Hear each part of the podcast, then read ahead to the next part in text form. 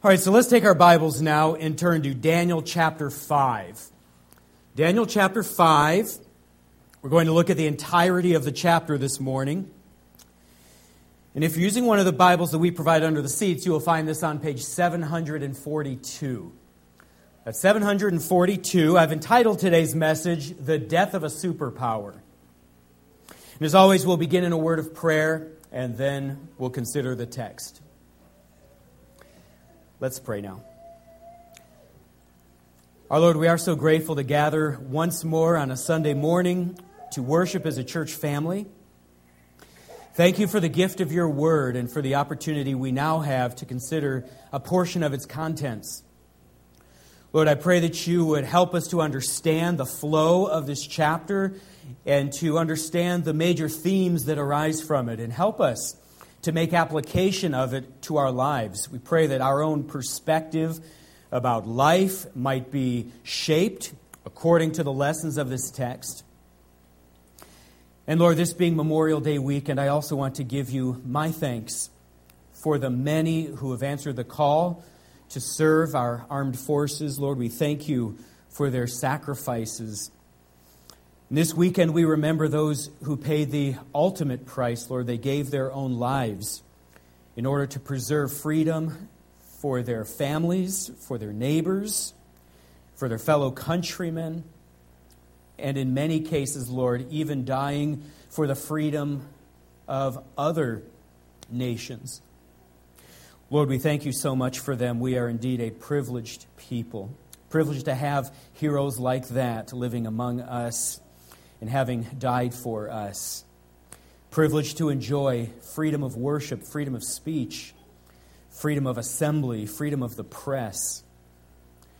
Lord, we thank you for these great gifts. And Lord, would you also be with those many members of our church family traveling this weekend as they visit with loved ones during this extended weekend? Lord, would you use this time to refresh their spirits and then bring them back to us safe and sound next week? We pray all of these things in the name of your Son, Jesus. Amen. So we are in Daniel chapter 5. 70 years have now passed since Daniel chapter 1, and about 25 years have passed since Daniel chapter 4. Daniel the man is now in his 80s.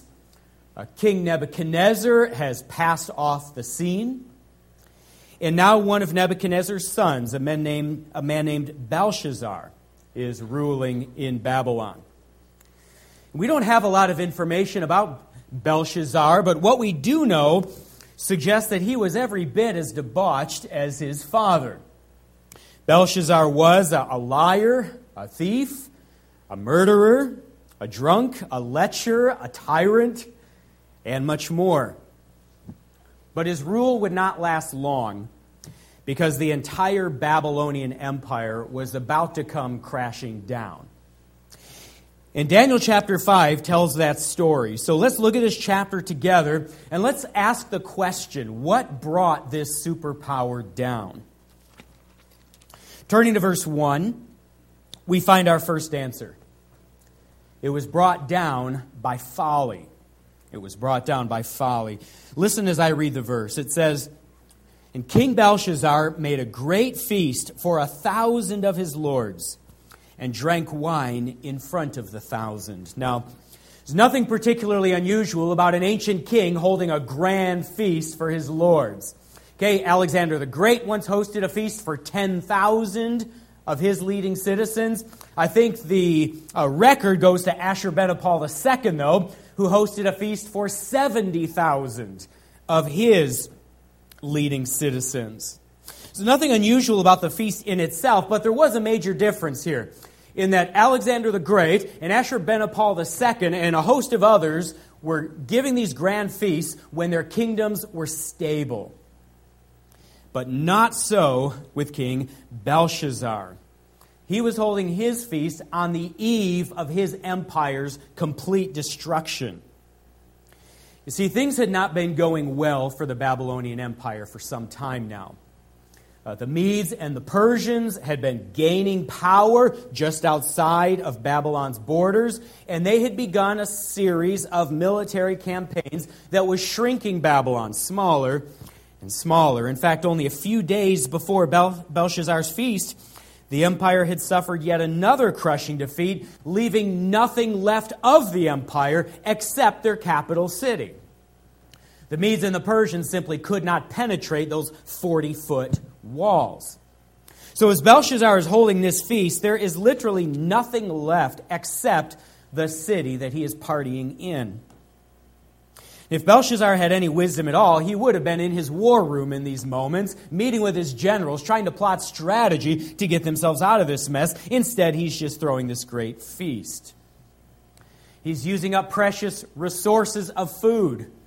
They're going to need that food for what is to come. He's acting like nothing is happening beyond his city walls. And this was just par for the course for King Belshazzar. He never took his responsibilities seriously. His empire was crumbling because of folly. But then, as we look at verses 2 through 4, we find another culprit. It was also coming down because of sacrilege. Look at verse 2. It says, Now Belshazzar, when he tasted the wine, okay, he's at this great party, wine is being served. It says, Now when he tasted the wine, and, and you understand the word tasted here, it's just a really nice way of saying he got himself plastered on wine. So Belshazzar, when he got plastered, commanded that the vessels of gold and of silver that Nebuchadnezzar his father had taken out of the temple in Jerusalem be brought, that the king and his lords his wives and his concubines might drink from them.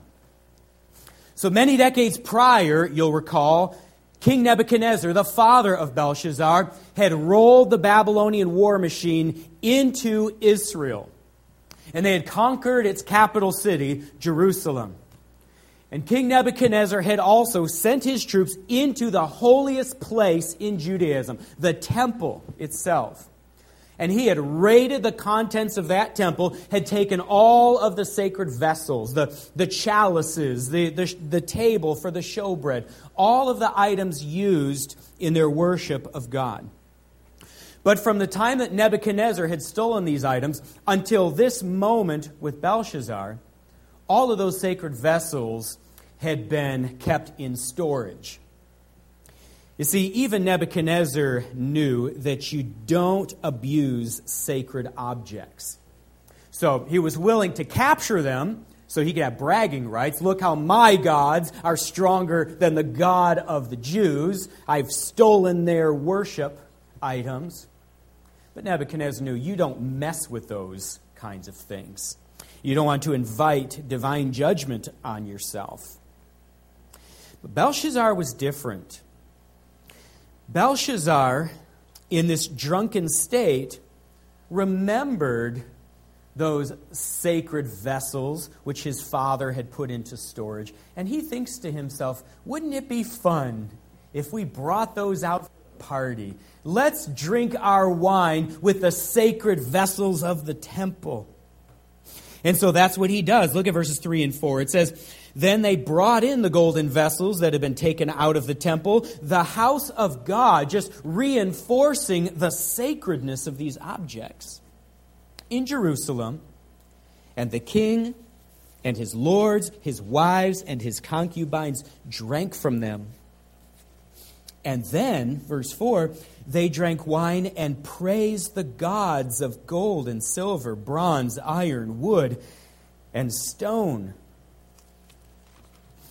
so not only did, did Belshazzar and all of his thousand lords and all of their wives and all of their sexual slaves have this great big drunken orgiastic party, but then they bring out the sacred vessels. They get more drunk on all of those things. And then at the end of the party, they all hold up the vessels and toast their false gods, the, the gods made of wood and metal.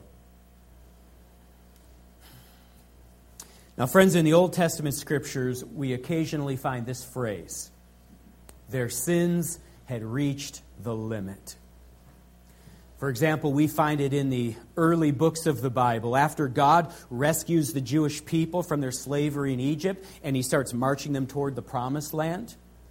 Remember, that promised land was the land of the Canaanites. But God said that the sins of the Canaanites had reached their limit. They had grown so wicked, so evil, that God was saying they had forfeited their right to occupy that land. And so God was wiping them off of that land, and He was now giving it to the Jewish people, freshly rescued from slavery. Well, friends, this sacrilegious act at Belshazzar's party, this was Babylon's final sin. Their sins had now reached the limit. Why did Babylon fall? Well, folly brought them down, but also sacrilege. And that takes us now to the third point. Ultimately, we see, the empire was brought down by an act of God. It was an act of God's judgment on a people whose sins had reached their limit. They could become no more evil than they were. In fact, let's look at verses 5 through 9 now. It says here, and immediately, that is, while they are toasting their false gods, right in that moment, the fingers of a human hand appeared and wrote on the plaster of the wall of the king's palace opposite the lampstand, and the king saw the hand as it wrote. So, picture in your mind's eye this great banquet hall. King Belshazzar is on an elevated platform. He's sitting on his throne, gives him a good view of all the revelers. But then at the far end of the banquet room, there is a wall, and the wall is uh, white. The ESV here says it was a, a plaster wall. Um, more accurately, it was, it was a wall rubbed with gypsum, so just a beautiful white surface. And as all of these revelers are getting drunk and toasting their false gods, they, they look across to the back wall and they see this ghostly hand appear. And with the fingers of the hand, there is lettering being burned into the gypsum wall. Verse 6 Then the king's color changed, and his thoughts alarmed him. His limbs gave way, and his knees knocked together. So that, that face, which was a moment ago bright red from inebriation, now it has just gone white as a ghost. He sees this, he can't make sense of it. He is petrified and he loses all the strength of his body. His knees are shaking together. This man is going into full blown panic mode. And then, verse 7 the king called loudly to bring in the enchanters, the Chaldeans, the astrologers.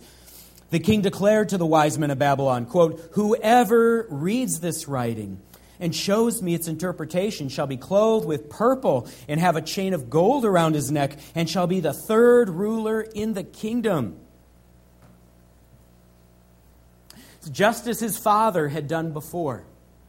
When God manifests himself to the king and communicates a message to him, it leads to panic and to the thought, I've got to get my advisors in here. Nebuchadnezzar did it decades and decades earlier, and now his son Belshazzar does it. Bring them in. Bring the enchanters, the music, the, uh, the magicians. Bring in the palm readers, the crystal ball gazers, anybody who might be able to tell me what this wording says. Verses 8 and 9, they come in. It says, All the king's wise men came in, but they could not read the writing or make known to the king the interpretation. And then King Belshazzar was greatly alarmed, and his color changed again, and his lords were perplexed. You know, isn't that the way it works with human philosophy and false religion?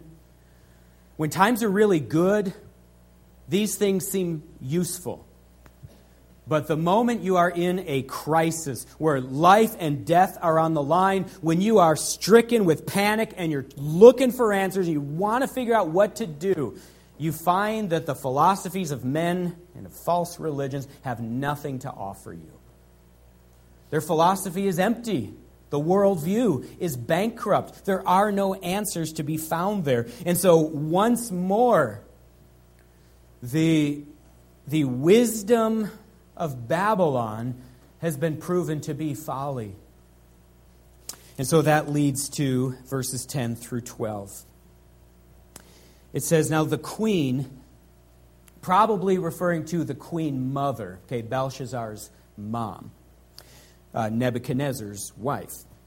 The queen, because of the words of the king and his lords, came into the banqueting hall, and the queen declared, O king, that's her son, live forever. Let not your thoughts alarm you or your color change. There is a man in your kingdom in whom is the spirit of the holy gods. In the days of your father, light and understanding and wisdom, like the wisdom of the gods, were found in him. And King Nebuchadnezzar, your father, your father the king, made him chief of the magicians, enchanters, Chaldeans, and astrologers. Because an excellent spirit, knowledge and understanding to interpret dreams, explain riddles, and solve problems were found in this Daniel, whom the king named Belteshazzar. Now let Daniel be called and he will show the interpretation. So the handwriting is on the wall. Nobody can figure it out. All of the wisest men in Babylon have been proven ignorant. They don't know anything, they can't help. But then Belshazzar's mom remembers that there is a man in the kingdom called Daniel, and he might be able to help. Now, remember, at this point, Daniel is in his 80s. Uh, he has not been a part of the inner circle in Babylon for quite some time. He probably faded away when, when Nebuchadnezzar died. And now he's just living out old age, uh, away from the limelight. But Belshazzar's mother remembers him because she remembers when he helped her husband. And so she says to Belshazzar, There is this man. He's very old now. We're going to have to track him down. But he's still somewhere in the capital city. And he could he was able to help your father. Maybe he can help you.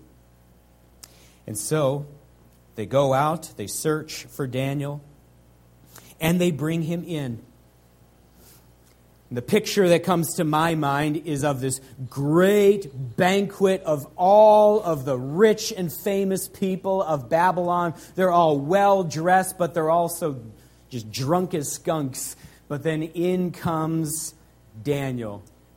White flowing beard, probably walking with a cane at this point, very modest clothing, very simple. And he walks in, and the room just gets pin quiet this old wise man. Some of them may have remembered him from the past. Others would be too young. Who is this guy? They wonder. But in Daniel comes. Verse 16 King Belshazzar says the following I have heard, Daniel, that you can give interpretations and solve problems. Now, if you can read the writing and make known to me its interpretation, you shall be clothed with purple and have a chain of gold around your neck and shall be the third ruler in the kingdom. Daniel, we've got a problem here. I hear you're a man that can solve such problems. And if you can solve this one, we will just cover you in riches, in honor. I'll make you third in command of the whole empire, which at this point you'll recall was just one city. But you can be third in charge of the whole empire. Well, Daniel responds, verse 17. He says before the king, Let your gifts be for yourself and give your rewards to another. He says, Belshazzar, I don't want anything from you. I don't want your clothes. I don't want your gold. I don't want your, your power. It's meaningless to me. But, he goes on, he says, I will read the writing to the king and make known to him the interpretation. Look, I don't want anything to do with Babylon and its culture. but I am a prophet of God. And if God wrote this message on your wall, I can give you the interpretation. But he says, first, Belshazzar, I'd like to give you a history lesson. And here's what he says in the verses to follow. He says, Belshazzar, let me tell you about your father, Nebuchadnezzar. He says, Your father was a narcissist.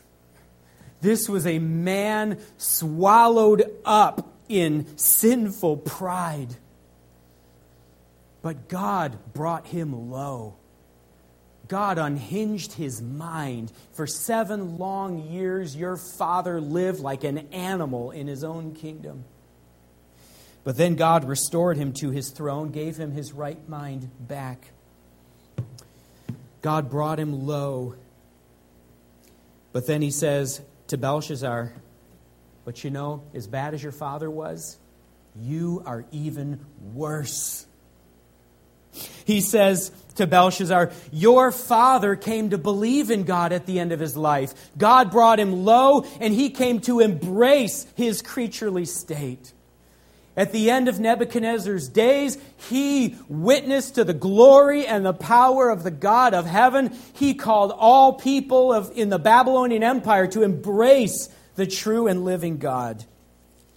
He says, But, but Belshazzar, you have persisted in your pride. Even though you were there when all this happened to your dad. You saw God bring him low. You saw him live like an animal for seven years. You saw him come back to his right senses and then praise God. You saw what a changed man he was, and none of it had any impact on you at all. You didn't bow before God like your father did. You've continued on in your sinful pride. Then Daniel shifts gears and he says, Now that I've given you the history lesson and I've told you what I think of you, let's talk about what God says on that wall. Verse 25 of the chapter, we finally learn what was written there on the wall. Four words Mene, Mene, Tekel, Parsin. And then the meaning of the words Mene, the God who numbers all of our days has determined that your kingdom, Belshazzar, is over. Indeed, his kingdom would end that very night. Tekel, the God of perfect holiness, has seen your moral character, Belshazzar, and you have been found wanting. You are corrupt to the very core. And then Peres, just a, another um, form of parsin. It means your kingdom will be handed over to the Medes and the Persians. See, friends, God had raised up the Babylonian Empire 70 years prior for a specific purpose. God was using Babylon to chastise his own covenant nation, Israel. They had descended into every form of debauchery themselves. The Israelites were worshiping false gods, sacrificing their own children to those gods. They were engaged in every form of evil. And God, to get their attention, had raised up the Babylonians, allow them to march through Israel, lay waste to the nation, send the Israelites into captivity to teach them to be faithful to their covenants. Well, that lesson got through to the Israelites. And you know, never again, from the end of the Babylonian captivity right on through to today, the Jewish people have never, ever worshiped idols. Never again. They learned that lesson. But now that the lesson was learned, God was declaring that his use for the Babylonian Empire was over. And their sins had reached the limit. This empire was intellectually, morally, spiritually bankrupt, and now it was time for it to come to an end. And so now we look at the results of Daniel's words, verse 29. Daniel was honored. It says, Then Belshazzar gave the command, and Daniel was clothed with purple. A chain of gold was put around his neck, and a proclamation was made about him that he should be the third ruler in the kingdom. Kind of surprising. Words of judgment, but Belshazzar honored his promise. Perhaps it was because the promise was made in front of a thousand lords, plus their wives and concubines. Perhaps it was because Belshazzar believed Daniel. He gave Daniel these uh, great marks of honor and promoted Daniel to third in charge of the whole empire, which meant third in charge of that one city. Of course, even this would be a short lived honor because just a few hours from this moment, the Babylonian capital city would be utterly demolished. There would be nothing left of Babylon. That takes us to verses 30 and 31. It says, That very night, Belshazzar, the Chaldean king, was killed, and Darius the Mede received the kingdom, being about 62 years old. Now, Daniel does not share with us any details about how the Medo Persian Empire was able to conquer the capital city. But the ancient historians uh, Herodotus and Xenophon do give us the story. And here's what they tell us they tell us that the capital city of Babylon fell while its leading citizens were holding great drunken feast. Isn't that interesting how that corroborates with the book of Daniel? According to Xenophon, that's why the Persians chose that particular night to invade. They knew that the king and all of the leading citizens would be in a drunk, drunken stupor. What better time for them to invade and take over? It would be easy on that night. And here's how they did it. Now, I already mentioned the Medo Persian army could not penetrate the wall of the capital city because of that 40 foot wall, uh, because it was 40 feet? It went all the way around the city. So here's what they did they went underneath the wall in an amazing engineering feat. So the capital city received its water from the Euphrates River. And the river went right underneath the wall and into the city. That's how, that's how it was supplied with water. So, what the Medo Persian army did was they constructed this massive channel which diverted the Euphrates River away from the capital and into a marshland. And that lowered the water level of the Euphrates River. It left a gap between the bottom of the wall and then the top of the river, just enough for soldiers to be able to breathe. So, with that, uh, with that gap in place, uh, the Medo Persian army marched through the Euphrates River underneath the wall, and they came up the other side, and then they overtook the capital city. That's how they did it. And that was the end of the Babylonian Empire. It fell in October of 539 BC, the very night of the drunken feast and the handwriting on the wall. Now, friends, what lessons are there to be learned from this story? Well, I think the first lesson is obvious that God is sovereign over world affairs. God is sovereign over world affairs. Now, in our pride, we can sometimes think that we are the sovereigns, that we are the masters of our own fates, just like Nebuchadnezzar thought, or just like Belshazzar thought. That's how we can think. But the truth is that only God is supreme over all the affairs of men. Friends, God created this physical universe with the breath of his mouth. And according to Colossians chapter 2, God upholds this universe by the word of his power. Were God to withdraw himself for one nanosecond, the whole universe would split apart at the molecular level. That is how much control God exerts over his creation. It is utterly and totally dependent upon Him for life and continuance. God also has an eternal plan which encompasses all of nature and all of history. God's plans are always efficacious, meaning that nothing can prevent God from accomplishing his plans. After all, he is the omnipotent one. God's plans are also comprehensive, meaning that they cover every dimension of world affairs, from the events of, of the natural order to the decisions of men. When a nation rises, that is God's doing. When a nation falls, that is also God's doing. When a man rises or falls, this is God's doing.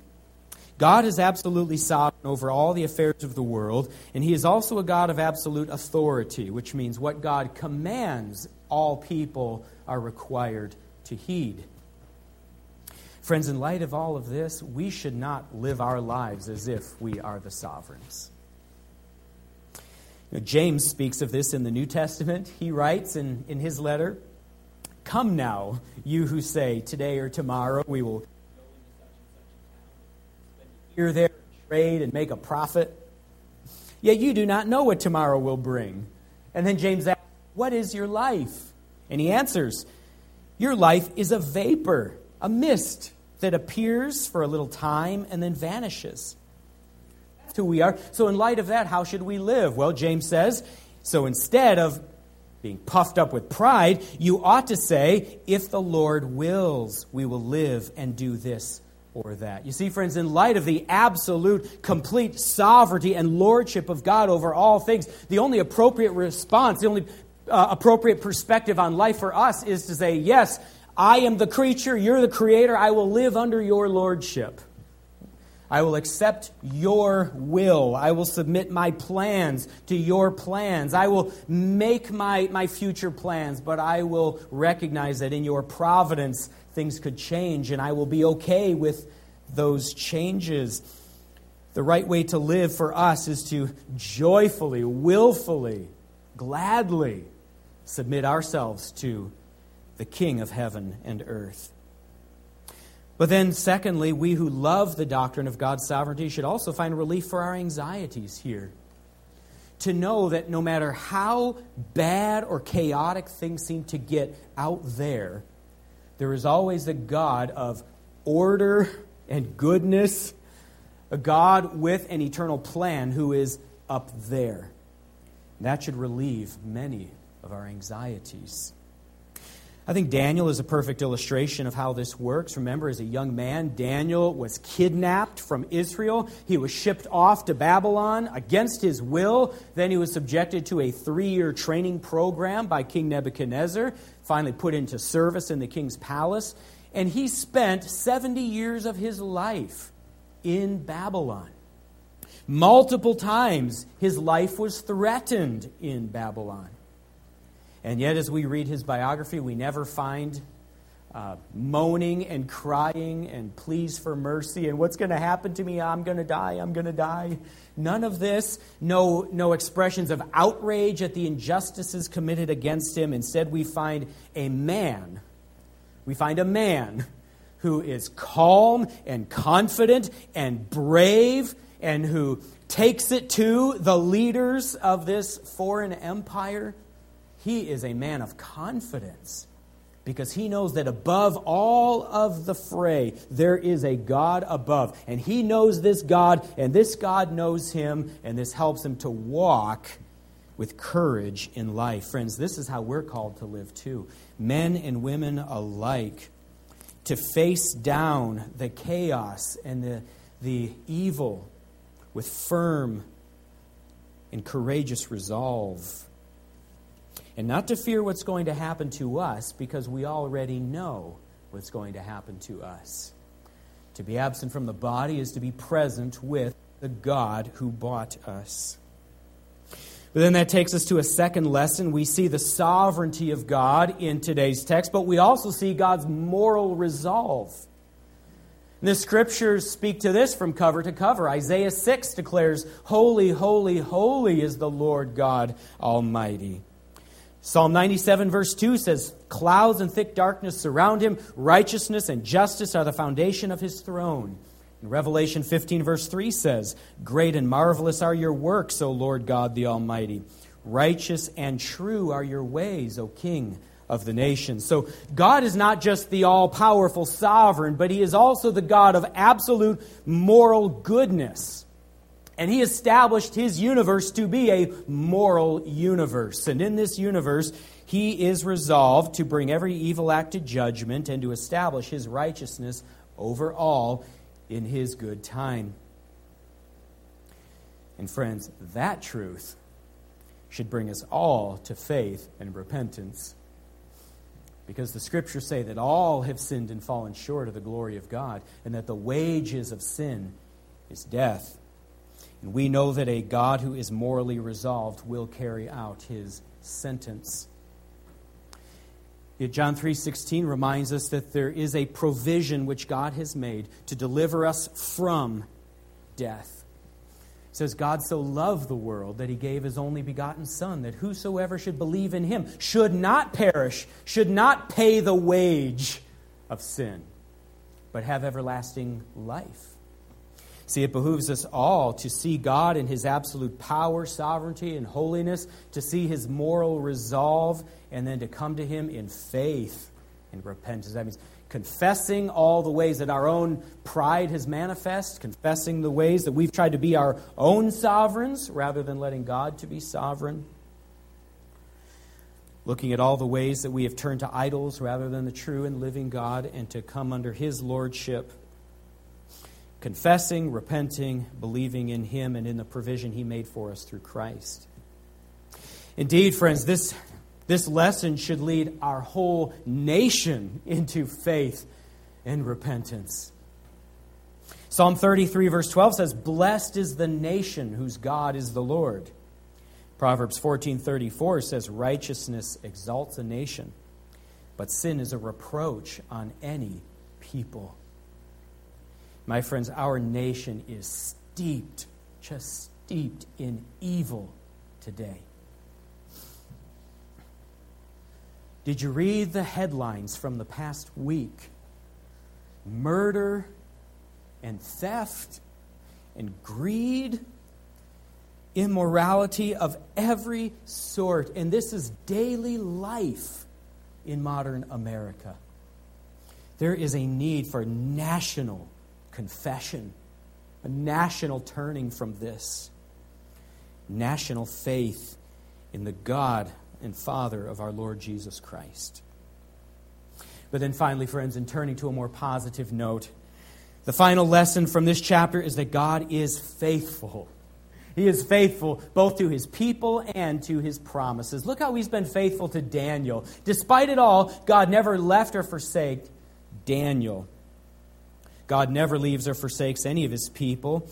Though our times may be difficult, though we may face many trials, God will always be there. Within us, his spirit ministering to ours, surrounding us, because he is the ever present God, and above us, managing human affairs.